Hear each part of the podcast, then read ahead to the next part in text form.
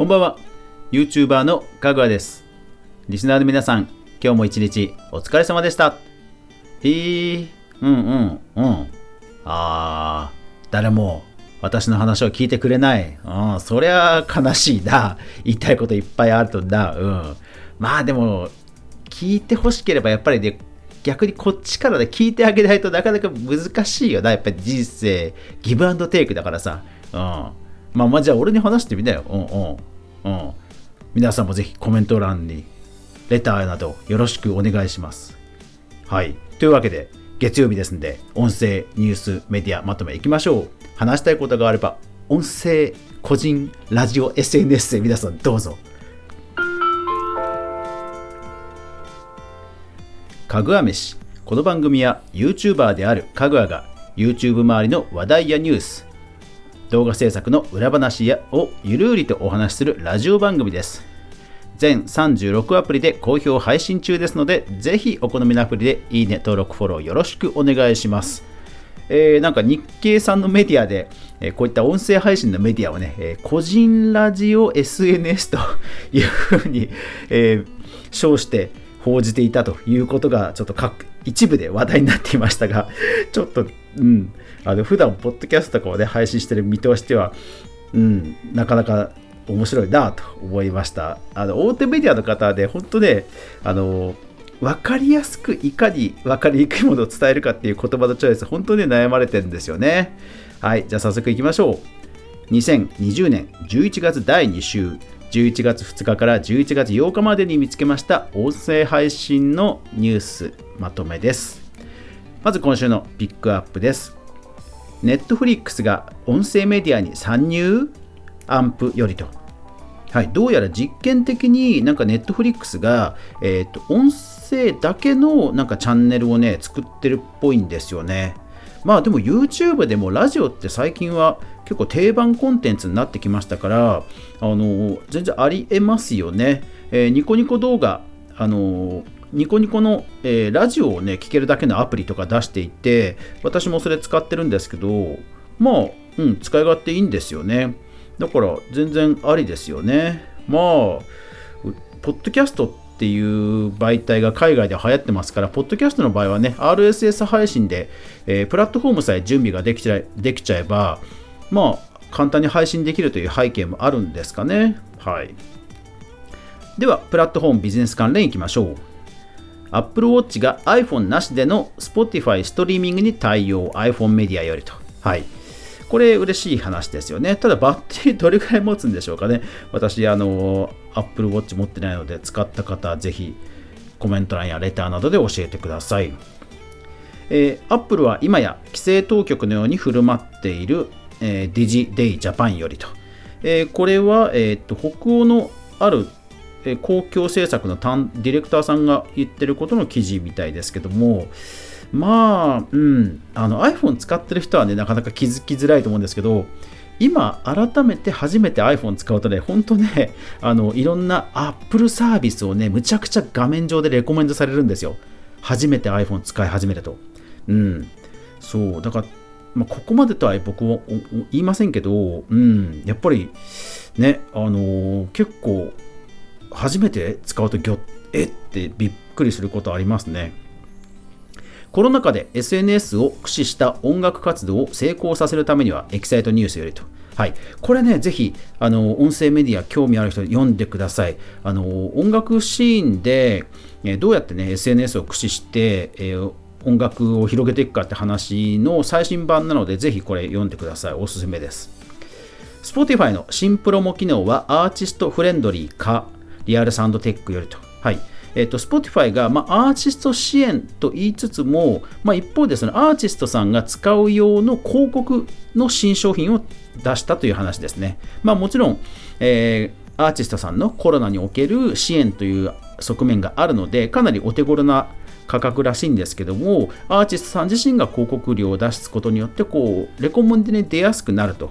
いうことらしいんですよね。これはね、なんか注目ですけども、一方でやっぱり大手のえー、所属の人が有利になっちゃうのかなという気もしないでもないですが、どうなんでしょうかね。えー、Spotify 関連もう一つ、音楽配信の Spotify が初の AR 体験を提供 VR インサイドよりと。はい。えーと、Netflix が音声に参入かどうかという話とともに今度は Spotify がね、えー、ビデオポッドキャストというか AR というか、はい、映像の方面に攻めていくと。まあまあメディア全般ね、増えていきますよね。チョイスの基準が詳しくノートで語られています。えーと、スプーンの公式ノートノートと。はい、スプーンは、えーと、チョイスというマークをね、公式に採用してますが、それの基準が具体的に書かれています。えー、それから、えーと、レックさんが、えー、公式の、えー、スペシャリストをね、また追加、17名追加したというニュースと、あと、ウェブブラウザーの正式対応を公式のツイッターで発表していました。レックさんね、えアップデート頻繁にすごいですね。音声コンテンツ全般。アップル、ポッドキャスト配信大手、え、ワンダリーの、え、賠償計画かと。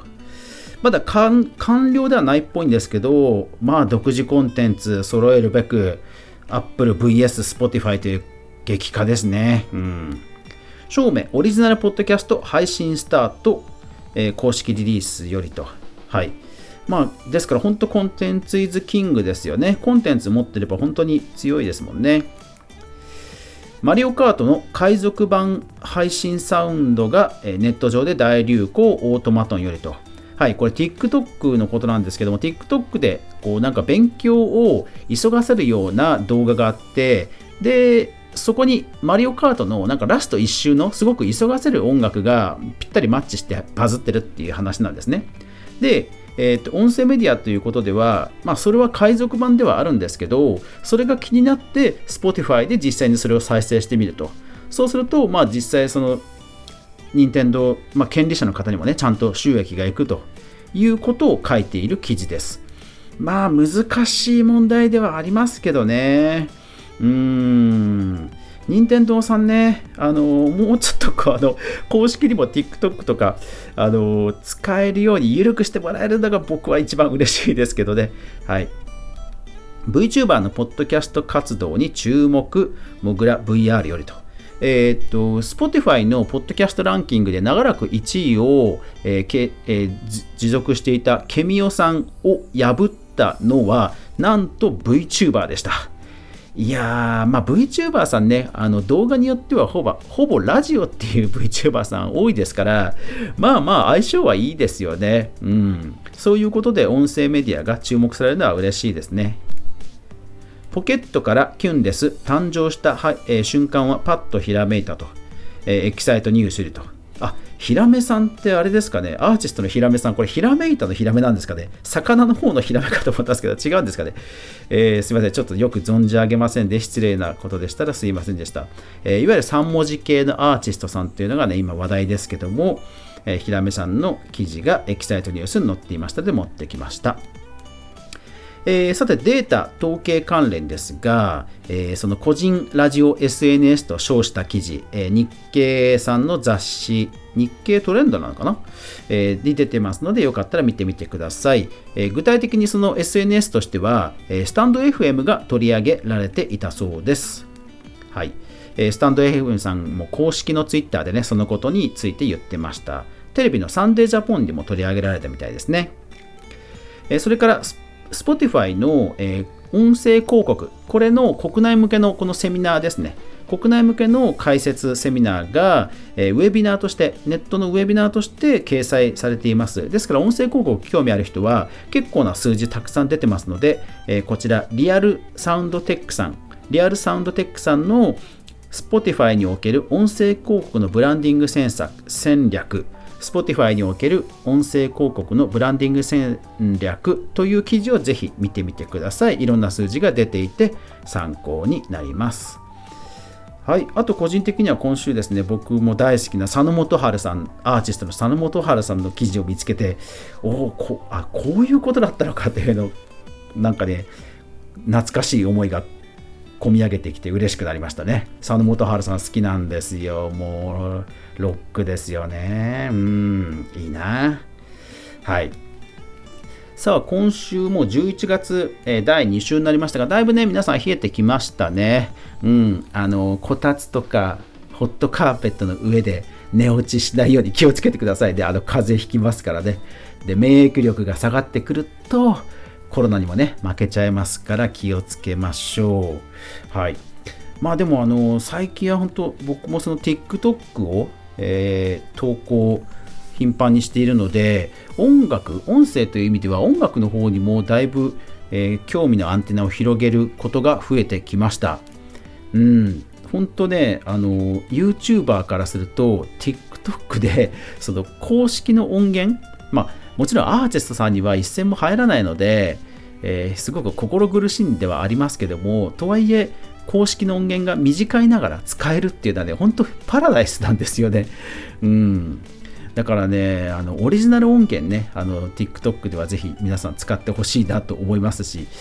えー、自分もね、えー、こんな音楽あるよっていうのを、こう、ラジオパーソナリティさんがね、えー、あこんな音楽あるんだっていうのをこうねお知らせしてくれるっていうのはあるじゃないですか。なんかそういう気持ちでいつもねあの音源選んでます。あのヒット曲ももちろん取り上げるんですけどもやっぱり自分の中でこれおすすめだよっていうのもあえて TikTok の方では選んで皆さんのね金銭に触れるようなあの映像を作ろうと思っています。でも